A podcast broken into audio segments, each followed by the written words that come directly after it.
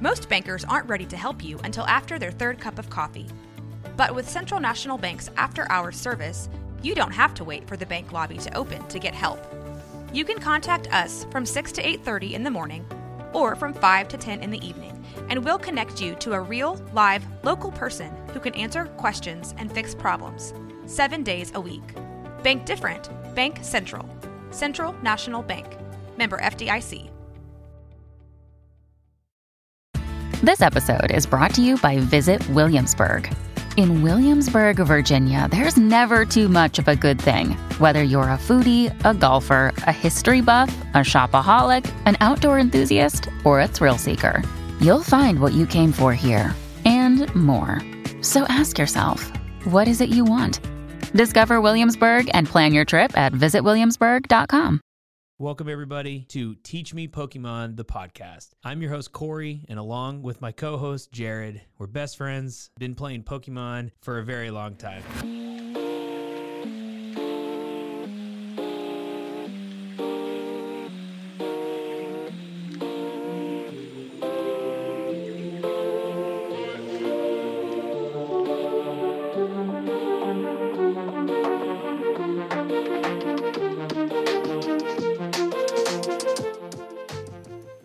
Up, everybody, and welcome to our second episode of Teach Me Pokemon.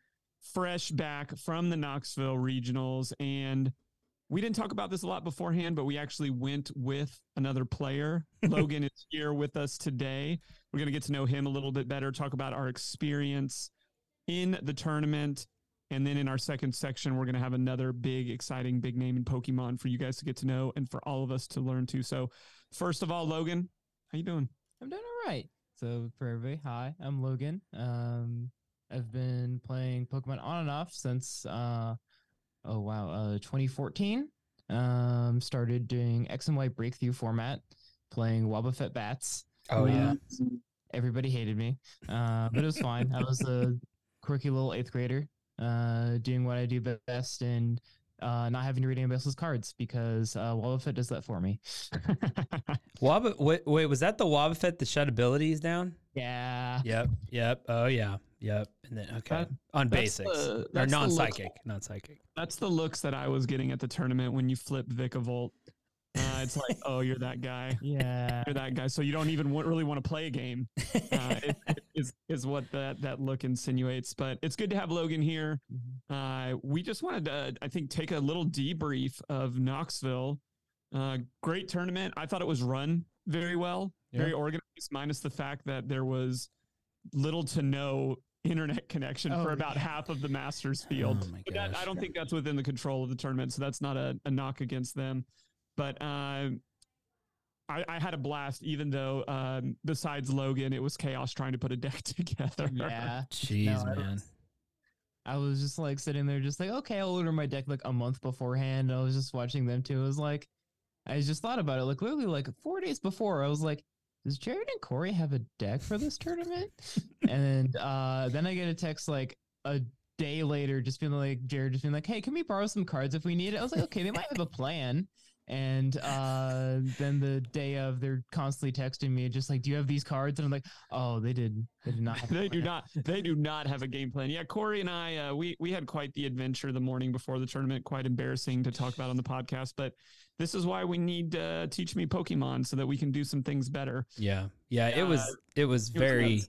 very thrown together. We I flew in from from Texas to uh, Nashville. I think what I landed what a j- midnight or one in the morning. Yeah, about one in the morning. Yeah, we tried to find a way to maybe we could go get like a quick two hour uh, little sleep in. Uh, that did not happen. So we just drove through the night, stopped at how many Walmarts? You know, five or something, maybe not that many, and just East, we, East Tennessee was picked clean. yeah, was There rough. was even a, we'll throw this up on the show notes, but there's even a sign and a target limiting people to the amount of packs they could buy. Yeah, Yeah. they still have that from um oh wow, that's uh rent. Do you did you either of you hear about the Logan Paul scenario? No. Okay, this is this is spoken this is back when I And again, this is a different Logan. This Yeah. is Logan Hunter. oh yeah. Not, not Logan Paul is on the very- very podcast. No, internet I'm- person. I am not Logan Paul. Uh, Uh, no. So uh, around COVID, uh, Logan Paul bought a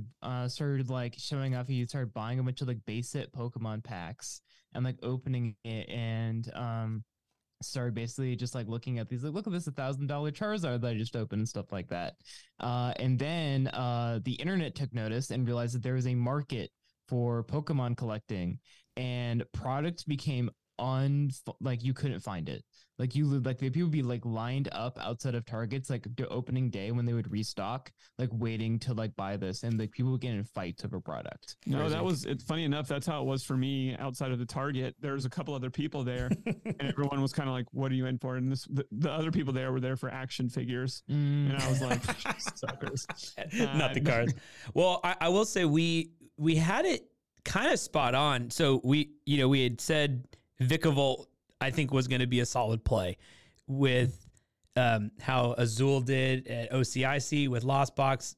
Vikavolt has a very favorable matchup into Lost Box.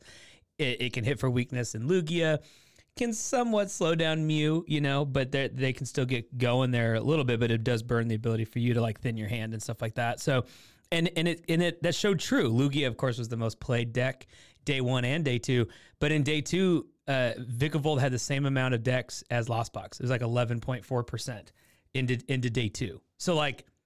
Jared, we had it. We had it right, and and Logan, you tried we- to find us the cards. We just didn't, couldn't get it Yeah. together. But at the same time, I um I think we were th- I think there were better versions of the Vikavolt that we were running. We were running Vikavolt and Inteleon. Yeah. I saw a lot of like speed Vikavolt Yeah. with Mew. Mhm. Um, and I, I actually mirrored against that and and lost to it. It was it was a better, more prepared deck. Logan, you were running some Mew. I was running Mew. I was running the fusion version of Mew, which is slightly more spicy for viewers. I was running Meloetta and trying to Elesa's Sparkle and just kind of get there. And uh, you know, we had a bit of a falling out. Uh, um, you did not like me that day, as I learned through my last half of the matches. But you know, we we had still had fun. We played some side events. It was good. And then I would say, Cory, you kind of took the bullet and won what I could only call Sublime. and not and I mean that in the singular sense. Yeah, the one supply. I The call it the Sublime. I call it the put a deck together in the car. What do we have left over? Let's make it somewhat competent. Uh, yeah, Sublime, Inteleon, uh, some Moltres in there, and uh, that was that was about it. Um, not great. Not not a great deck. When when I can, what did I start? One and one or one oh one. And then into my third match, I hit Mew, which I was like, oh, here we go. This is insta. You know, I, I got this. Not the case. Like the fact that I was dark type still did not matter. And I think I pl- I lost the, the two Mew matchups that I had uh, that day. Or no, I tied and w- I went one or lost one, tied one. Not not a great deck. Would not uh not advise would not would not recommend Supply and recognize that. No. No, but uh, I think we were all done by about. We were all statistically eliminated by round five, if I remember right that after correctly. I remember. Yeah, so we we started strong. Uh, we didn't make it very far. We ended up dropping from the tournament. Had some other things that we wanted to take care of in East Tennessee. Um, but overall, um, I'm interested to hear everybody's thoughts from what you saw around you. Um, the table next to you, maybe a funny story to throw in here and there. What is uh, what were the takeaways from the tournament in terms of what did you learn? Yeah, I mean, I'll go first. I think my my two takeaways. I'll say the the the first one, uh, especially in the early rounds. You know, I'm always still surprised. Like we said in our first episode, you know, Jared and I. I mean, we were we started playing this game, Logan, when you were like five years old. So we've been playing a long time and been to a lot of tournaments, played a lot of random random people in these regionals, and it always impresses me that people are like they, they know what they're doing. You know, they, they they shuffle well. They their speed of play is pretty good. Although Jared did get in trouble for that. Uh, maybe that's your thing. You'll talk about. But uh, you know, it is so it always impresses me. I don't know who these players are, but they they know what they're doing, and their decks are always well built. And I think that has to do with access to podcasts and YouTube, and and they can see now uh, professional players put decks together and they can come into these tournaments with competent decks and it just comes down to how you pilot them but th- that that always surprises me every time we go to regionals always surprises me uh, i think my other takeaway that was probably funny and sad at the same time I, think it probably was my last round, and I I played it. I was out of contention, but uh, you guys were still in in contention. So I was like, well, I'll just play the round anyway. And just to be surrounded by players that are there more for the fun, uh, they enjoy. There's nothing wrong with that. Nothing wrong with that. Nothing wrong with that. Uh, but man, it's hard to take in. Like I think I had I put my hoodie on. I didn't say a word to my opponent outside of just normal in-game talk. I was pretty rude because I just wasn't in a good mood, and just hearing these people just, oh man, I'm so fun to be here. I just it was infuriating me. So it wasn't as much funny as it was like, and I'm glad there's joy. I, I want there to be joy in Pokemon. But man, we're here to win. What are we doing? You know, what are we doing? Don't be happy right now. You got oh, Cory. You have so much to learn about being at the bottom tables. You have so much to learn.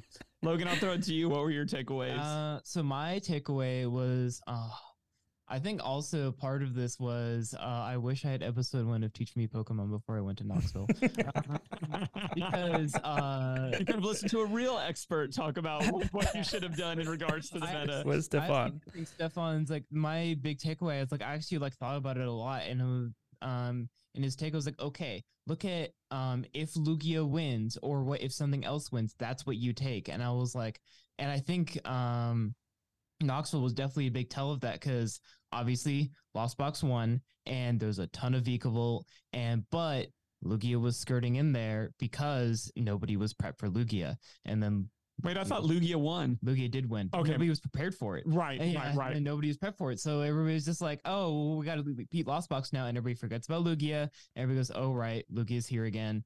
And then, and I was just like, huh, that's a really interesting way to think about it. And just like how you can predict these things. And I was like, maybe and I was like, maybe Mew wasn't the right pick because of that. I was like, okay, maybe I should have been more prepared for what was because uh, Mew is very good into Lugia, but very bad against things that are trying to uh, not as much beat Lugia. And uh, that is what I learned is was like, oh, I am having a very close time and like actually like having really good game against Lugia. Uh, but then I go up against Lost Box, and uh, that is my bad beat story of the day. Is like cry. Um, my second game uh fourth round second game is lost box this is my like okay this is my big tell of how the tournament's gonna go um like this is my either go three i'm at three one i'm in like a winning record or i go two two and i'm not doing hot uh second game uh i start genesect and which is not a great start from you uh and then i have uh a Elesa's Sparkle big parasol roxanne and a bunch of dead cards on my hand and I end up having to uh, sparkle onto my Genesect and attach. And in order to kill the Cramorants with my Genesects to live, Mm. and, uh, Not what you want to be going on? doing in the matchup No. either. Yeah. uh, there's the reason the deck's called Mew because you want to find your Mew and sometimes Meloetta. Uh, Genesect, you want to be there, but not attacking. Uh, that's rough. That's Yeah. rough. My my takeaways were this, and one was from my own experience, and one was from watching the finals and kind of looking around at what some of the top decks were. No, so my, my own personal takeaway is about what Cory alluded to, and it's the pace of play. I have never in 16 years of Pokemon had another player at a tournament sit across from me and ask me so many times to keep up the pace of play, especially when they are so obviously winning. And it's not that I was sandbagging either. It's just I, I I don't I don't usually play very thoughtful, searchy decks. Mm-hmm. I usually like to go quick. I mean, you you saw me in here. I was playing Clefairy uh, on uh, on PTCG Live. Uh, I, that's what I like. That's the type of deck that I like. If we had just found two more Clefairies, you were in. You were running that Clefairy, the deck. top aided baby. God. Don't sleep on the Clefairy. Don't sleep on Clefairy. Uh, but no, that was that was my big takeaway. Is like I uh, the, the quickness that is still demanded from some of these more thoughtful decks. I had never been in that position before. I personally don't think that I was pace of playing at a bad rate. This other individual did. It's different of perspectives. I don't think there's a right wrong here. Um, but that was that was something that was going through my mind. The other thing was in regards to the finals Mm-hmm. and the state of the meta. So traditionally, Cory and I, we are used to a lot more straight meta lockdown decks. Mhm. Garbodor, Trevenant, these things that are so evident that you just always think that there is this Pokemon that is in the meta right now that will ruin Mm-hmm. a lot of different things for a lot of different people. In my opinion, that doesn't exist right now in the meta, Mm-mm. right? You you have the wheezing, right? The Galarian wheezing. You can make the argument with Vikavolt, but in my opinion, still those are harder to set up than what we've been traditionally used to in terms of disruption in the meta. However, what I've noticed is I still think disruption, not through Pokemon, but through supporters right now, is a key to a winning deck. Mm. What I mean by that is your stadium play is super important. And especially with the Eternatus deck that got 2nd Mhm. at Knoxville, well, what was it? Mhm. Well, it was Galarian Wheezing, but it was also Judge. It was also Marnie. Like the goal of that deck was let me hit you big and set up while I screw you. Mm. And I, I think there's room for more of that because where so many of these decks today were worried about HP and weakness, it's more so about setup. Mhm. If you can judge Lugia turn one, if you can Marnia Lugia turn one, if you can stop Reggie from setting up, if you can stop Lost Box from setting up, that's what I felt like won more of the battles in this tournament versus purely the Pokemon that had X ability or X move. Thoughts about that to you guys? Yeah, well, I also I think with the ability stuff, I think answers for those things are way more plentiful than they used to be. I mean, like Canceling Cologne is a card that a lot of people are running now, though. Like Wheezing is kind of like running around because he's like, okay, shut off abilities for the turn. I don't care. Like I don't care about Wheezing. I can just now do my Lugia and do whatever. And even like, like there's like a escape rope and stuff like that, which is more like catch all answers. Same with like, um, just like those types of things are way more plentiful. And also, I think, um the answers in terms of like stadiums and supporters are way more plentiful than they ever have been. Like, uh, like you said, like Marnie and Judge, but also Path to the Peak just does what anybody like those decks want to do every single time. Yep. So you don't have to run those Pokemon. You can just like, I don't have to evolve my Wheezing. I can just slam Path and Reggie's and just be that disruptive deck while also hitting you super hard. Like I can choose both. Absolutely. But that's what I'm saying. It's I'm I'm so used to that disruption coming from the Pokemon. Mm-hmm. And in today's day and age, it's coming more from what you decide to run with said Pokemon. Gal- again, I'll concede the Galarian Wheezing, Mm-hmm. a couple of other cards, um, but I, it's a different world for me Yeah. um, in, in that respect. And I, I- think the smarter players saw that and decided to disrupt hand, Mm-hmm. energy, basic abilities through different things. Yeah. I, I yeah, and I would agree. I, I think the lock, you know, ability lock, item lock, you know, with Seismitoad and and how you you know even um, my boy uh, Greninja, little shadow stitching. Like there's there's old ways to lock down your opponent that way. But I would say also like you know even Zoro control or you know like Sylveon where you're searching for hammers and and um, Lysandres and things that can mess your opponent up. You're not necessarily attacking. You're just drawing to get to disruption cards, or your attack is search your deck for three cards and put them in your hand. Right. None of those are like hitting the opponent, but I know that is the Pokemon's move. I, I would say so. Yeah, I, I think the disruption is different. I mean, obviously, they're the control deck with the Evital and uh, Snorlax, and you know your um, Eiscue and different things that that that control box, which I was looking at playing probably the most heavily until you know like two days before, and then the debacle of the Sublime deck happened. But um, but but even that deck, like you are, you're discarding a lot of energy. Special energy is a big thing. But yeah, those those four, you know, Marnie Judge, um, and then Temple and Path, I think all can do things in different ways of hand disruption. Marnie is so unique. Like before, we just had N, you know, and N him down to ah. N him down to five, N him down to two, N him down to one. You know, Marnie is so interesting because it puts him on the bottom of the deck. So like, I know you don't know what your opponent has, but there's but if there's no way for them to draw that card again unless they can shuffle their deck somehow and then draw cards. So like if they're sitting on bosses, which you wouldn't know, but it's at the bottom of the deck, they're not getting that back. Where Absolutely. Judge, you know, if you're if you thin your hand or you thin your deck, you're like, well, there's 11 cards left. They judged me. I have two bosses left. I might get one. If you got two in your hand, you're not getting that boss back. So Marnie's interesting in that way. But yeah, hand disruption. It just I'm surprised. It, usually it comes down to like there's one big control deck that's very popular, and even looking at you know, the, I'm looking at the list here from Knoxville. You know, obviously you have Wheezing and uh, uh, Eternatus was second, and there's a lot of disruption there, and the Vikavolt. But like you look at um, Evital, you have to go all the way down to to Ryan, who is going to come on the podcast at some point, was the highest ranking player here with Evital, um, uh, um, Snorlax. So like, yeah, there's just not. You're you're completely on. I think there's just not as much control as in some other metas. And I and I'm not saying that's a bad thing, but I'm I'm just recognizing that fact Mm-hmm. as as we look at this. It feels like you are more more so able to do what you want, and and I kind of like that. Like that, Mhm. it it it's not like auto loss Mhm. for a lot of things. There's Yeah. there's some there's some interplay here. Wasn't I Z- think- Xander Oh. though? Wasn't he running? Um, it was the Mew kind of control, right? He was like bringing out the like Pumpkaboo, and then sticking it, or you couldn't retreat it.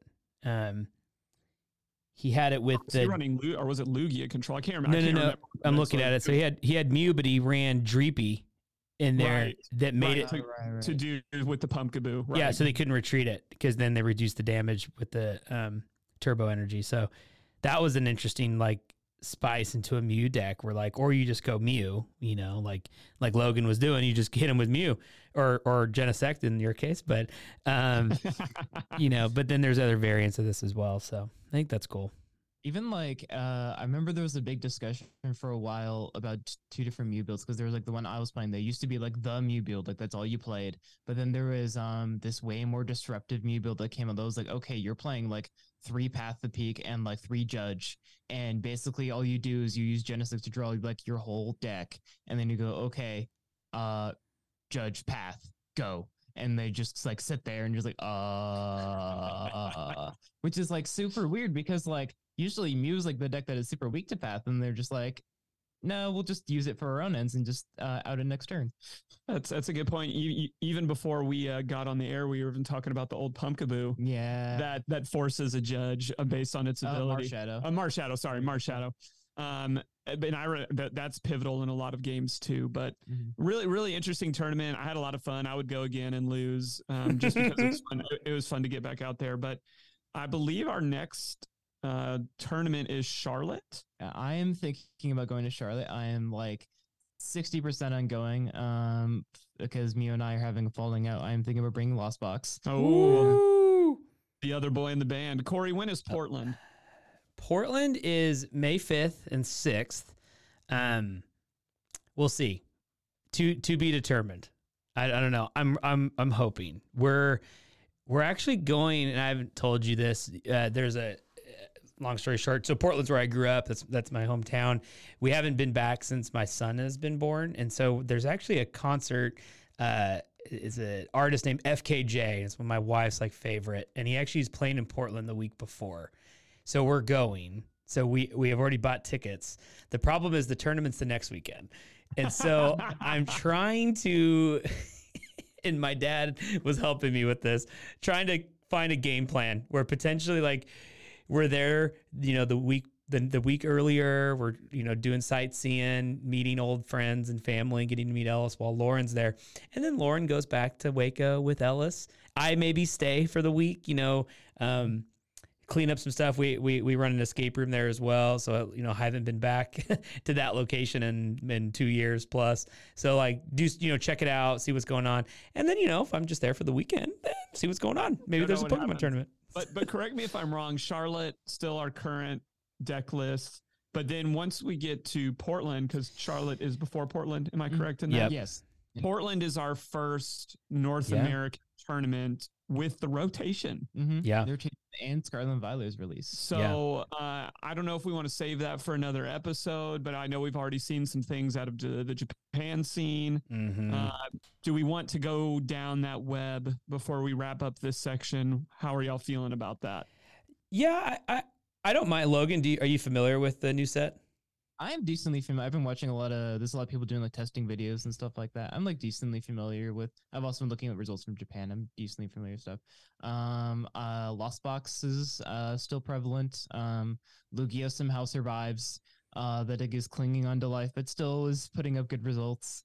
Um, the Gardevoir EX is very Mhm. interesting. Yep. The Gardevoir. Yeah. uh, as well as um, there's talks of Miraidon EX with uh, Lucky VMAX, Yeah. And uh, the big thing, which everybody was super surprised, is like, how did this deck crawl back? Uh, Giratina V Star is coming back. Yeah. I love that card. Yeah, and it's in. It's apparently like it's like the big bad right now. Like everybody in Japan's like, this is like the card. yeah. I I that was my first match of the day Mm. was Lost Box Giratina V Star. Mhm, And I I honestly wasn't very well acquainted with that card mhm. before. So you know, I'm sitting there and I'm, oh, can I read that? And I'm reading this thing and I was like, did everybody not see this set? did everybody not see this card? This is ridiculous. Yeah, it was really prevalent in like early like Lost Origin when like that card first came out, and then it just kind of like fell out of favor. Uh, and then as now like as rotations happen, some cards have gone away. It's like, oh, this this thing's still around, right? It's just a it's massive and it just knocks things out because it wants to. Yeah, free knockouts. Yeah. Golly. It's good. I'm I'm looking at uh let's see the deck that finished second was the guard the new Gardevoir deck. Uh I'm now I'm reading the supporter uh Miriam. Do y'all know what this does? Yeah, This is broken. Yeah. Shuffle five Pokemon from your discard pile into your deck. Then draw three cards. Yeah. Th- those I'll things have problem. those things have never been put together like that. It's Yeah, either and also there's um it really because you trash alone because the Kirlia um just Yeah. trashes uh draws two. Yeah. It's really nice. All that I heard is Clefairy just got that much stronger. Uh, All I heard was Clefairy. That's actually true. Clefairy would really benefit from that. Would Interesting. very much benefit from this uh this little piece of information. You know, So maybe we all go to Portland and uh, run Clefairy. There you go. Uh, no. yeah, the the Lugia builds are interesting with like single strike cards. It's kind of like kind of what they're doing. Look, yeah, actually gets fair. Yeah, it's actually fair. Yeah, you actually have to try a little bit harder. Uh, I like the Tyranitar in there. That's interesting. Yeah, it's for Mew and uh, I believe Gardevoir is Dark Week. I'm like 90% sure. Oh yeah, that's probably true. Let's look that up real quick. I bet it And is. uh, we were commenting on this before we got on air. I love the Klefki. Yeah, Like the- that's uh, one of those cards that I'm used to. Mhm. Stick the Pokemon out there, shut down the powers. Well, the Fet's return. Yes, it's it's that's that's what I'm more used to. Yeah. Uh, not that it would help me one way or another in a Mhm, tournament, but but- just looking at the state of the game, it's very interesting. Oh. I'm excited. I'm I'm I like that it's also happening in the middle of the season. I- Mhm. like we're we're gonna rotate out some stuff, we're gonna add some stuff, and we're gonna ask the players to adapt before a major Mhm. tournament. And it's a smaller rotation. They're only rotating one block, which is really interesting. Yes. Um, it's only D block, which everybody's expecting more, but they only got rid of D block, which is very interesting. yeah, they want to. And we it didn't lose that much in D block. Uh, we still lost some. We lost a lot of special energy, Yes. which a lot of decks are really because like special energy was like the king, and now it's no longer that way. Like Reggie's loses like a lot of its stuff. Uh, Lugia still is hurt a good amount. Um, yeah, It'll it'll still be there. Lugia Worlds 2023. You'll see it there. Don't worry about that. You'll see it there. It'll be there. that. Yeah, uh, I, I, yeah, I'm excited. I'm excited for where we're going. But this this past tournament, and and uh, I'll say this, and then we're gonna uh, cut to break real fast. But um, this top eight at Knoxville had all but one. There was two Lugias. Everything else was different.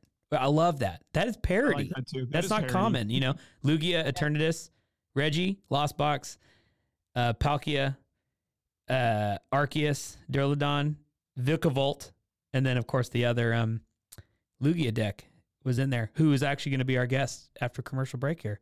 Lance me- Bradshaw. So To me, to me, that just proves like even hearing the Palkia, like that's old spice, mm-hmm, and and it's just so interesting to hear how things, like you said, Logan, fall out of favor. mm-hmm. Right, Giratina V Star, really good card. Oh, you know the best players aren't playing it. Uh, will will a majority of people will move shift the meta with them, but that Palkia player didn't. Right, they're in the top eight Yeah. because I love that Palkia deck. because that they're they figured out something else that everybody else. So yeah, great tournament, great results. We were watching the finals driving back to Nashville. Cory was giving me a play by play, and uh, stay tuned with us because I think we're actually going to get the chance to have a player from that final matchup on. so not this not this week. We're gonna have uh, Brandon Salazar. He he's not able to make it on this episode. We're gonna get him on another one. But we are gonna have Lance Bradshaw, who finished seventh. He was the other Lugia player. So in uh, in top eight. So I want to ask him there. You know, I'm looking at these decks it, it hit between him and then Andrew, who won the tournament.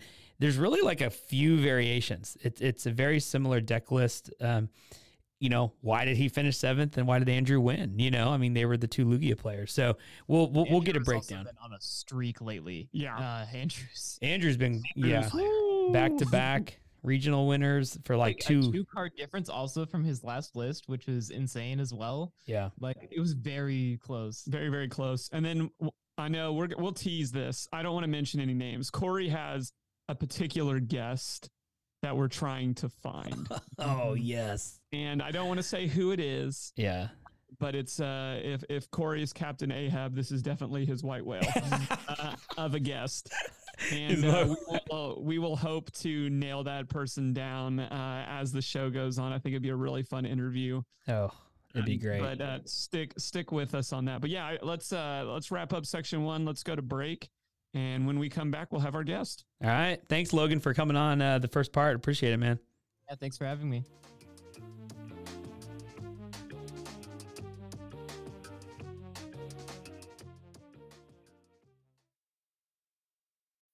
When you need mealtime inspiration, it's worth shopping Kroger, where you'll find over 30,000 mouthwatering choices that excite your inner foodie. And no matter what tasty choice you make, you'll enjoy our everyday low prices, plus extra ways to save, like digital coupons worth over $600 each week. You can also save up to $1 off per gallon at the pump with fuel points. More savings and more inspiring flavors make shopping Kroger worth it every time. Kroger, fresh for everyone. Fuel restrictions apply.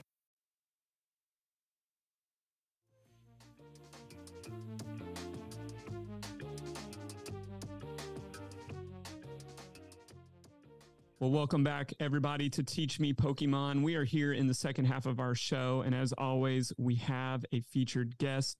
Today with us is Lance Bradshaw. Lance was actually with us in Knoxville, but he was actually successful um, to where, whereas we were not. But he finished uh, top eight at the tournament, uh, running a Lugia variant, uh, I believe. And uh, we're here to get to know him a little bit better. And as is the point of our show, have him teach Corey and I something and all of our listeners to something because we want to learn from some of the best players. That's what we're that's what we're here to do. So, Lance, thanks for coming on the show, man. Uh, tell the audience a little bit about yourself. Uh, where where you at? What are you doing in life? What outside of Pokemon is going on? Yeah, so I'm currently a senior in college. I go to Indiana University. I'm studying information systems and business analytics. Um, I work a bit as a TA. I TA for a few classes on the side, and then I'm starting a master's program in grad school next year. So that's kind of where I'm at. Jit, what are you what are you going to be studying? I'll be studying information systems. So it's just a it's a one it's an accelerated master's program. So it's just gonna be one year, pretty intensive, but I'll have a master's after one year. So that's where I'm looking to go. Does that spill over into Pokemon for you? Like, are you when you look at Pokemon, are you a data driven player, um, or are you how how do you think about that? So, um, with my degree, it's a lot of coding, which I can't say that I am coding during my Pokemon games, but I think there's a lot of stuff that does carry over. There's a lot of critical thinking and analytical thinking and stuff like that. So I do think there is, while not as super apparent carryover, I think just logical thinking, problem solving, stuff like that does carry over a lot between the two. Um, I like that a lot. Where are like you going to be going to grad school at University of Indiana as well? Or are you going somewhere else? Yeah. Yeah, it's still at IU. It's Okay. just um just like a quick little plus one program to get my master's. Cool. Yeah, Jared and I both went to Baylor. We did our undergrad, and then we stayed for grad school at the same university as well. So I, I think it has its its pluses and minuses, right? It's you know it, you're familiar. Uh, maybe you have some friends that are sticking around, but then there's also like, well, it would have been cool to venture out and check out another university. But um, but we're definitely proponents of staying. Get that Absolutely, get that degree. Absolutely, get that degree. Maybe your degree will actually pay you something. Uh, Jared and I but- did not. so here we are. So here we Uh, are. but we ain't mad about it. Uh, Lance, I want to ask you um, a little bit about your mindset in preparing for a bigger tournament. I, do you do you play in a league regularly? Are you playing online a lot? How do you how do you prepare for something of this scale? Yeah, for the most part, I'm not too sure what the Pokemon scene is like here in Bloomington, so I don't really do much in person. And then when it comes to online games, the problem that I feel with like just like queuing the ladder or whatever Mm-hmm. is there's like an MMR system, and unless you want to dedicate like a lot of time to just increasing your MMR, most of the people you just initially play against won't be the best testing partners. Their decks won't be super optimized. They'll be making mistakes. Mm. So mostly what I do is I just know other players who are pretty good players, and I'll just you know message them and ask them to spend you know a few hours that day playing some Pokemon, and then we'll just test it out like that. And I find that's what's most time efficient when I'm kind of on a budget of time, as you will. Uh, no, I think that I think that's smart. Um, uh, you you definitely be running to MMR players like me on uh, on PTCGO. Or you look like you got a question though. Yeah, no, I mean, I I was just um, I I, I love that when Jared and I started playing. Uh, Lance, you were probably five, so it was a long time ago. But uh, we we didn't have this cool stuff. There was Red Shark, I think was what it was called. Yeah, This Red Shark, man. Yeah, that's a throwback. awful program to try to play online. Uh, but things have gotten better and and things like that. But I, I kind of want to, Jared, if you're cool, can we just dive into some tournament stuff? Is that okay? Yeah, I'd love that. Okay. I love that. So I'm looking at your past, or I'm looking at your season so far, and Mm-hmm. and Lance, you are like, if the if if the word consistency, if we were looking that up in the dictionary, we would see your name right there. So this is like, uh, Milwaukee, uh, June, uh, 69th, Peoria 70th, Arlington 44th, Orlando 68th, and a huge field there, and then and then broke through with your seventh place finish here in Knoxville. So you've day two'd all of these, correct? Correct. Correct, which is awesome. So you're gaining all your points there, and then you got your top eight here. So I, I want to talk about Knoxville. What was there anything memorable, at least in day one? Was there a close match? Did you? What was your record after day one? Tell us a little bit about that. Yeah, so day one, I went eight and one. Um, I played four Lugia mirrors and five non mirrors. I Okay. went five and zero in the non mirrors because Lugia is a, a fair deck, and then I lost one Lugia mirror where I just kind of bricked game three, which is how the Lugia mirror goes. Yep.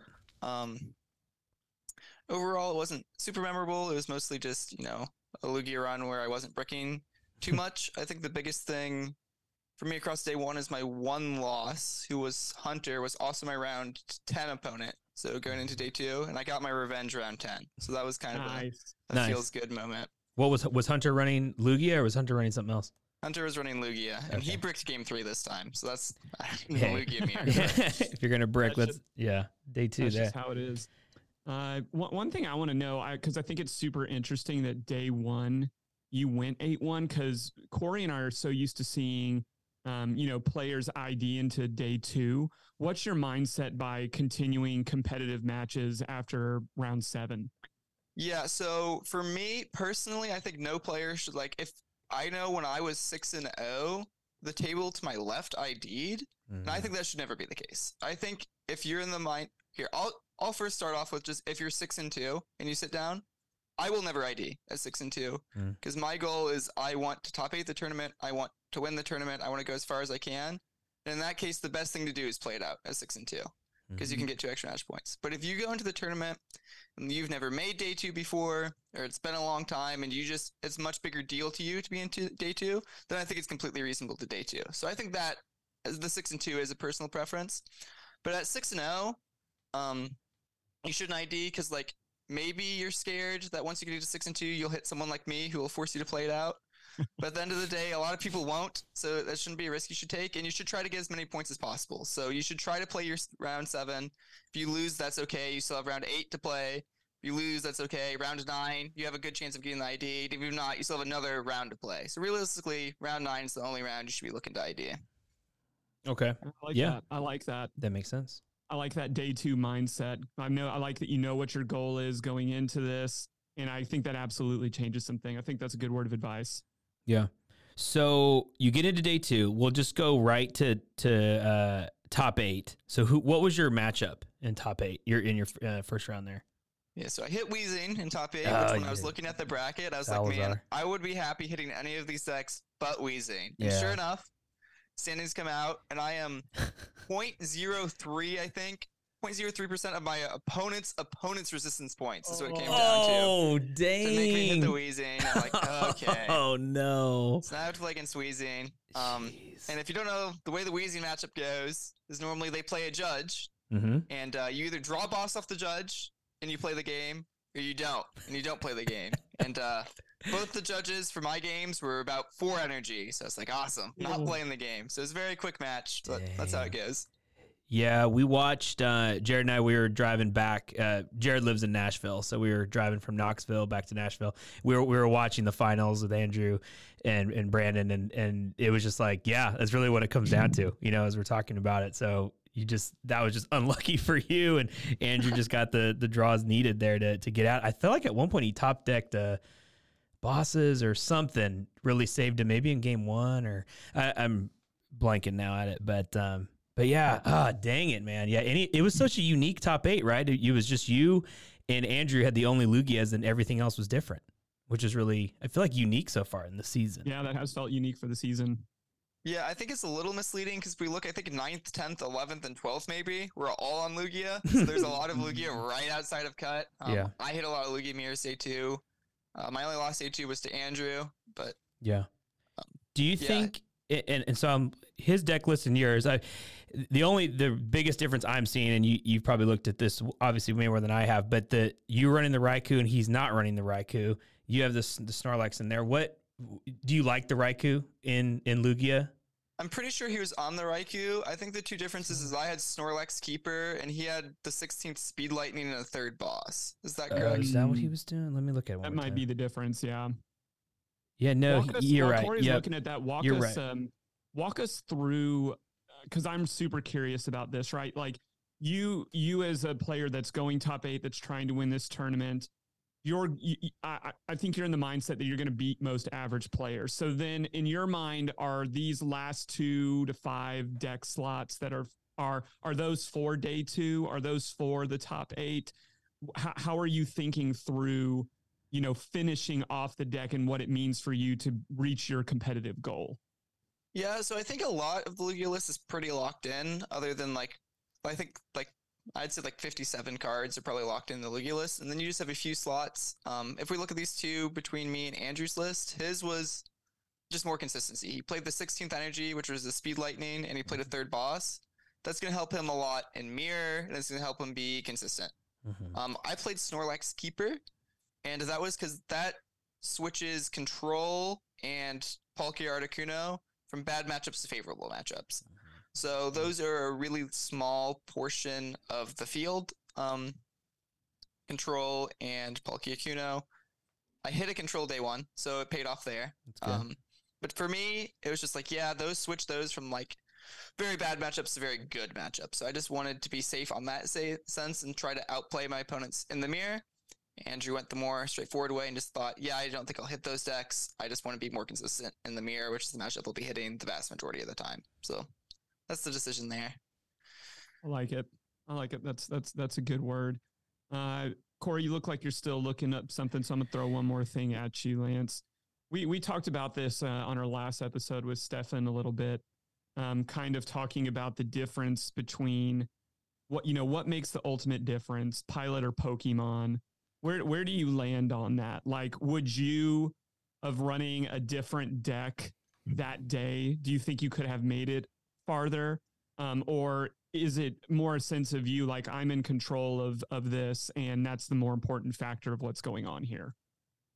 Yeah, I think it depends a lot on the format. I think there is a lot to be said about having a good deck and having a good deck for the meta. And I think in the past, that's been a lot more important. I think that, you know, at the end of the day, I would say normally it's probably 30% the deck and 70% the player. But when we look at this format, um, when we see like 35% Lugia players, and we still see the Hmm. same, and they're all playing 58 of the same cards, and then we still see these top players consistently performing with those 58 cards. I think um, this format's a little bit more the player um, than normally is. I'd say this format's maybe 15% the deck and 85% the. I don't know if I would say it's hard to say it's the deck versus the player when it's like playing Lugia. Playing Lugia is such a big advantage that Mm. It's a big um option there. But it's very easy to just say Lugia is the best deck, I want to play Lugia or Lost Box. It's not much of a decision, in my opinion. There. Yeah. Well, and, and then I agree. I agree with you. Then it just comes down to, like you said, the last three cards, and then the person that's operating and making those decisions live on the fly. I completely agree with you. Yeah, and and kind of you know your your background, what you're studying, this you know data oriented, and I know you had said earlier it doesn't really go into this, at least in Pokemon eh, with coding and things like that. But you know it was like well a little over thirty percent of the field was Lugia. You said you hit four out of your nine rounds were Lugia in day one. Is that correct? Lance? That is correct. Okay, so you're kind of at those percentages there. That, that so you're you're looking at it. Were you thinking of running something else besides Lugia in it uh, at Knoxville? And if you didn't, if you were like Lugia as the play, were you just anticipating I'm just going to hit four mirrors potentially if the odds hit right, and I just have to either get lucky or outplay in three of those, or really just two of those four, and then sweep the other five matchups. Does that make sense? So I get my first question: Were you going to run anything else? Was anything close? And then two, do you think about that like, well, okay, I'm just going to hit a certain amount of these Lugias, and I just have to outplay them? Yeah, so the only three decks I would consider running in this format would be Lugia, Lost Box, and Regi. Mm-hmm. To me, mm-hmm. those are like the three real decks. Everything else kind of feels gimmicky. Okay. Um, and earlier in the season, I was the first two tournaments I played in. Um, in the Silver Tempest format, I played Lost Box. I didn't do super well. I've had a kind of a slow season overall. Mostly, I've been pretty consistent in getting to day two, but then I've had rough day 2s um, mm-hmm. Um, and I think a big part of that, especially when I was playing Lost Box, is it's just really hard for me to play nine rounds of Lost Box day one and then show up day two and play yeah. six more rounds of Lost Box just because that deck is not easy to play. It takes yeah. a lot of a toll on yeah. your mental, um, where. Lugia takes much less. Yeah. And I think that was the big thing for me because that initially what scared me off from Lugia for those two regionals is Lugia Mirror is not great. Uh, Lugia mm. Mirror, a lot of the time, if the player who goes first just doesn't whiff, doesn't really matter that mm-hmm. much. Um, they'll just win, right? Yeah. If they are able to just only bench one Lugia, and you have to bench two Lugias, you're just at a big disadvantage. So I wanted to avoid that. Yeah. Um, but going into this regional, and I also played Lugia in Orlando, I kind of came to the conclusion that Lugia Mirror is a little bit more skill based than that. Yeah, if the player who goes first doesn't whiff, uh, mm-hmm. they win. But if there is a little bit more variance and it does get more complicated than that, I do think the Lugia matchup becomes a lot more skill based and the better player wins a lot. Uh, my Lugia win rate wasn't insane. I went five and two against Lugia across both days. Okay. Um, but I think a lot of those matchups I would have won, especially the earlier ones, day two, I would have won if I was on either side of the table for those. I think those were more skill based, where the ones later in the day were more luck based. Uh, if you sure. watched my stream match, I played against Connor and he uh, drew past two games in a row. So yeah. obviously those mm-hmm. were pretty luck based. But yeah, overall, that, yeah. I was scared of the Lugia mirror. But the more and more I play it, the more I think it's not as bad as people say. Yeah, yeah, yeah. That was brutal. That game one, you just like, could you? I mean, obviously, you know, when he when he passes, you're probably thinking. Oh geez, man! Like he's totally not drawing anything. But even his body language just looked defeated did, could you feel that, or was it just more just like, well, you knew he didn't draw a card, so or he didn't play anything, so you knew he was dead drawing? Yeah, I mean, I could tell he was dead drawing, but also Connor has big uh, protagonist energy. I want to say, so I, I benched the second Lugia in both the games because I was like, man, this guy's just gonna draw for turn and just have like Ultra World double or yeah, Ultra World double Archeops. yeah. So I was a little scared just because uh, Connor's one of those players where I feel like could bait me into one of those. But mm-hmm. yeah, I mean, he definitely wasn't happy. He said after the match that his previous match went a similar way, so that mm. feels bad. He had two winning ins to top eight and just bricked both of them. Ugh. Uh, sorry for Connor. Yeah. But, that's rough. Well, we'll we'll have him on the podcast and get his take on the other side. So we'll see if he. no, I don't think he probably wouldn't want to talk about it. Uh, okay, Jared, throw out one more question. Then I got I got something more fun. Oh, okay. Uh, I, am curious. Uh, I want to revisit your uh, your percentage question because I think the Connor matchup brings in an interesting part of Pokemon that Corey and I talk about a lot, but I'd be interested in hearing yours. I we talk about Pilot, we talk about Pokemon, but then there's these uncontrollable factors that we all submit ourselves to as players, but they're not fun. Call it luck, call it whatever you want. Uh, I, I'm a firm believer that things have to break right for you in order to win a tournament. No, I don't think anybody wins a tournament purely based on their skill. Could be their opponent's draw, their draw, prize cards, whatever.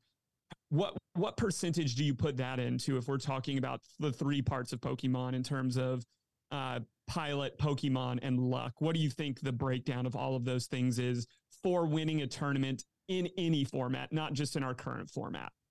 Yeah, so I think variance and luck is a huge part of the game, but I think that's probably the most misconceived part of Pokemon just because, yeah, like if you're going to win a tournament, you have to get lucky. Even in today's age, in these 1400 player tournaments, even making top eight, you have to get lucky.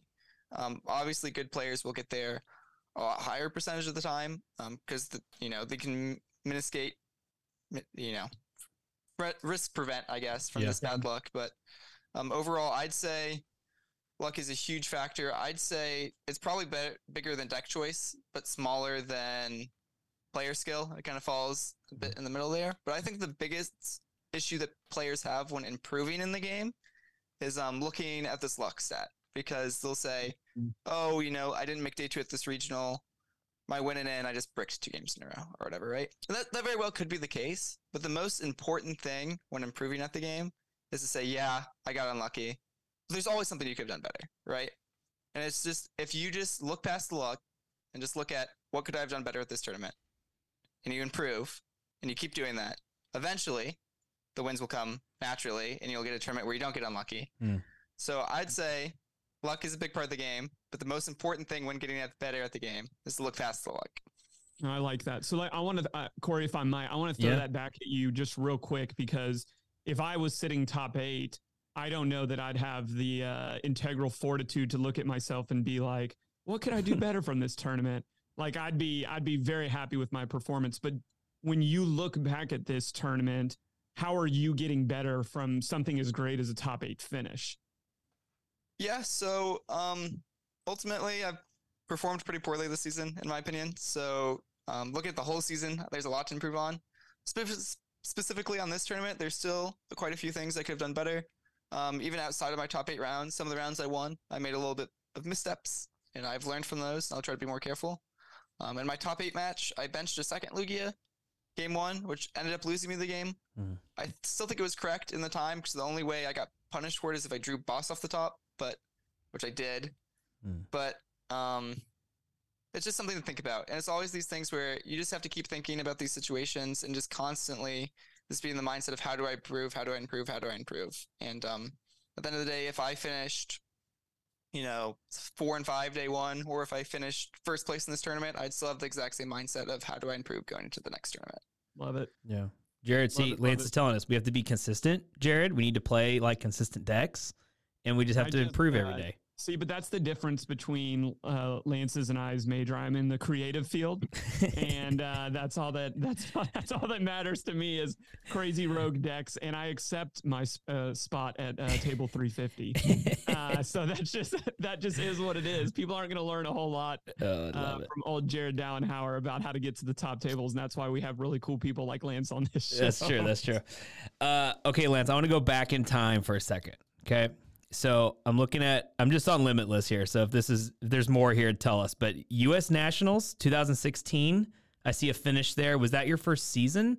Was that s- uh, seniors or what? What? So here, I'll do a little breakdown. So I breakdown. started in seniors, which is non Limitless. It was before Limitless was like a okay officially thing. So I started playing Pokemon in 2014. Gotcha. Uh, like halfway through the season, and I was in seniors. Okay. And I like, I like won some league cups or whatever the equivalent was. Mm-hmm. I got top 16 at some regionals. I barely got my invite after playing for half the season. I went to Worlds, didn't do great. Going into the 2015 season. 2015 season, I think I again it's in seniors, so it's not a big of a thing, but I'm pretty sure I top eighted every regional the entire season. Okay. And then. I won nationals in 2015 for seniors. Mm. And then going That's into huge. Worlds, um, I had that was I had the day one by, and then I kind of flopped day two of Worlds, which oh, felt bad. Yeah. Because I was also on the team that worked with Jacob to make the Archie's Blastoise list that won Masters. So I was also on that list. So that's one of the situations where I was on the list. I was in seniors, just didn't quite make it happen. Um, and then I took a big break after I aged up from seniors to masters, and that I played in like a regional, I think, in masters, and I played in like two league cups, and I think I won both league cups, but I didn't do very well in the regional.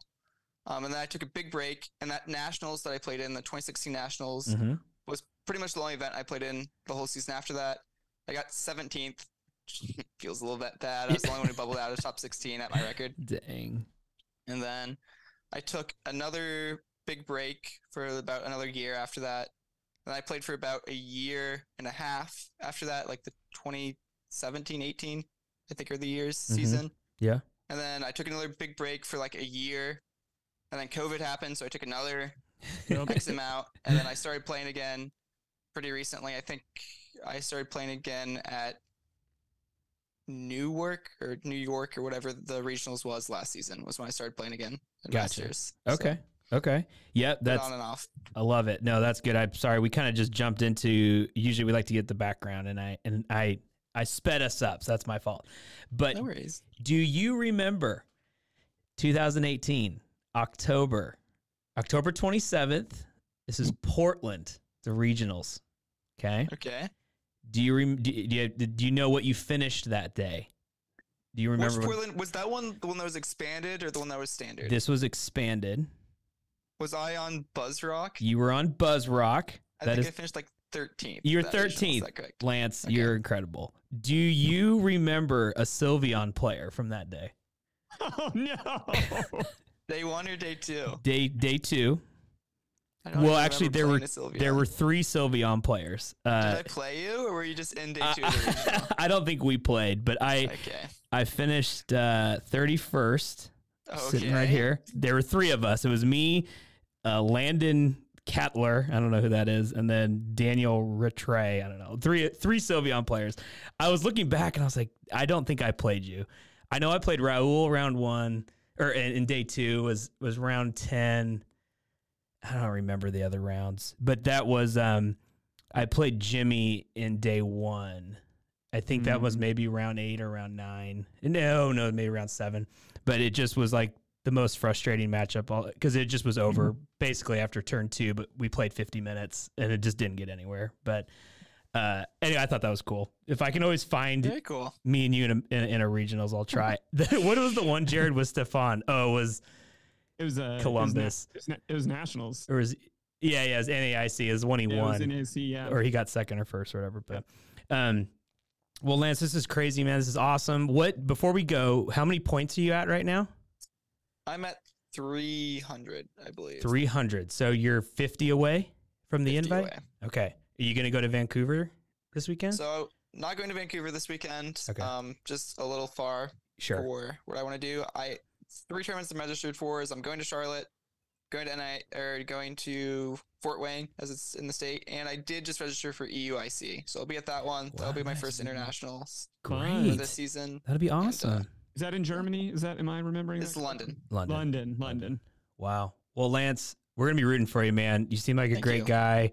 Again, like Jared and I, like Jared said, we started sophomore year in college, so I just I, I miss those days. Just play play testing. We like there were five of us all that lived together, Lance, and four of us played Pokemon. So it was like if you ever wanted to play a game, you just like went across the hall. You're like, hey, get over here. Like I want to I want to play. So I miss those days, but um, but this is the time, Lance. This is worlds right here, baby. We believe in you. So. I love it. I love Yeah. it. Well, yeah, but we'll be we'll be like Corey said, we'll be keeping track. We'll be rooting for you, and uh, and down the road, would love to have you back on the show if that's something you'd love to do.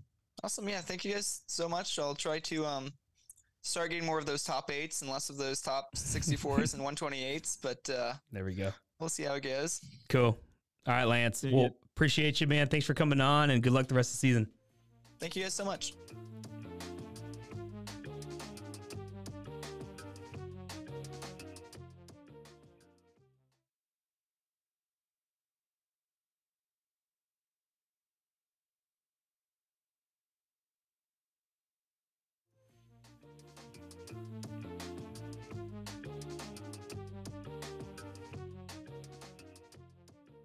That was a great interview, Jared. We enjoyed Yeah, enjoyed some Lance time. I like him. I like him, man. He would be a uh, a really thoughtful, fearful, f- fearsome, not fearful, fearsome opponent to go up Mhm. against. Um, and we we want to wish him well in those tournaments he mentioned that he's going to. Yeah. Senior year, Indi- University of Indiana. He's going to grad school. This is the time for him right now. This is this is the moment in your life. Go to every regional as you can before you have kids and responsibilities. I think you need some therapy. Oh, wait, I think you, you're like uh, you need some sports based therapy about like missing your prime or not Uh. doing enough during. And now you're living vicariously through our guests. This That is, is- what's happening. That is what's driving this podcast, no doubt. And uh and just just one what just one more, Jared. International. One more tournament. NAIC, let's go. Yeah, it's ad- addict behavior at its finest. Um, consistency was what I learned I from Lance. I think he he knows what decks he's supposed to run. He has these 56, 57 cards that are key to a deck, and then these last three, three or four cards, mix them around. You know, help with your matchups, techs, whatever you want to run.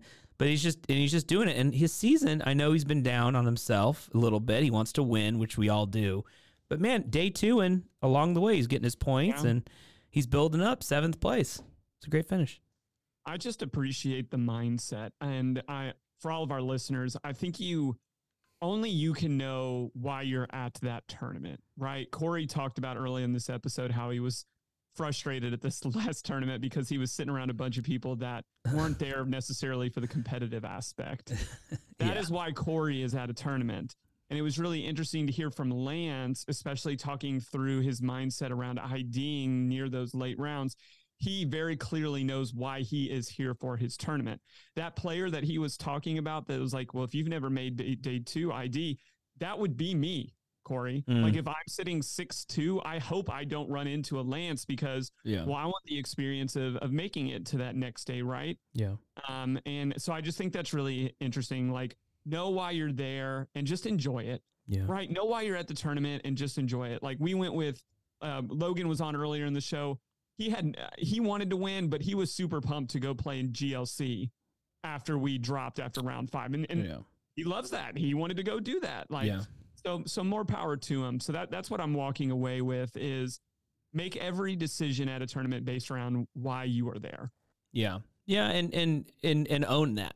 Own that perspective. You know, I you do if you're there for the community and you want to have fun and you want to win. Everybody doesn't want to go into a match to lose, but you know, I think as opponents on the other side, if you sense that, maybe you know, try to not make it uncomfortable for them. Maybe if they're because sometimes those players, like Lance said, sometimes it comes down to luck too, and you could be ultra competitive and not draw versus against somebody that maybe is enjoying just being there and just gets lucky. I, I've seen that multiple times where they just get their head ripped off sometimes, not intentionally in a bad way, Sure, but like sure, it's sure. more out of frustration.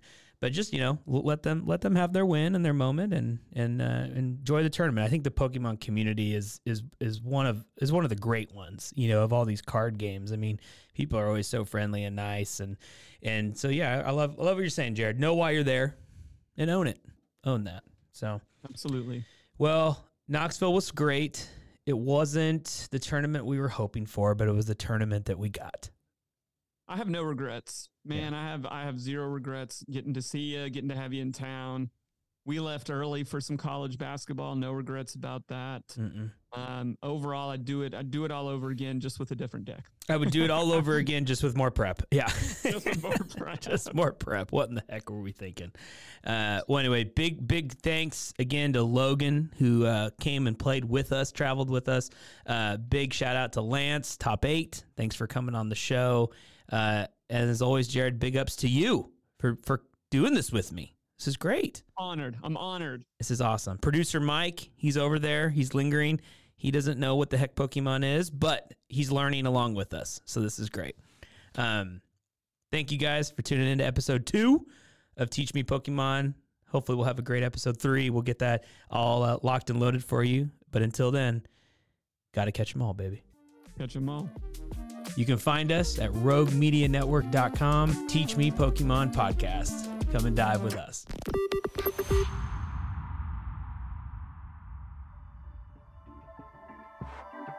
This has been a Rogue Media Network production.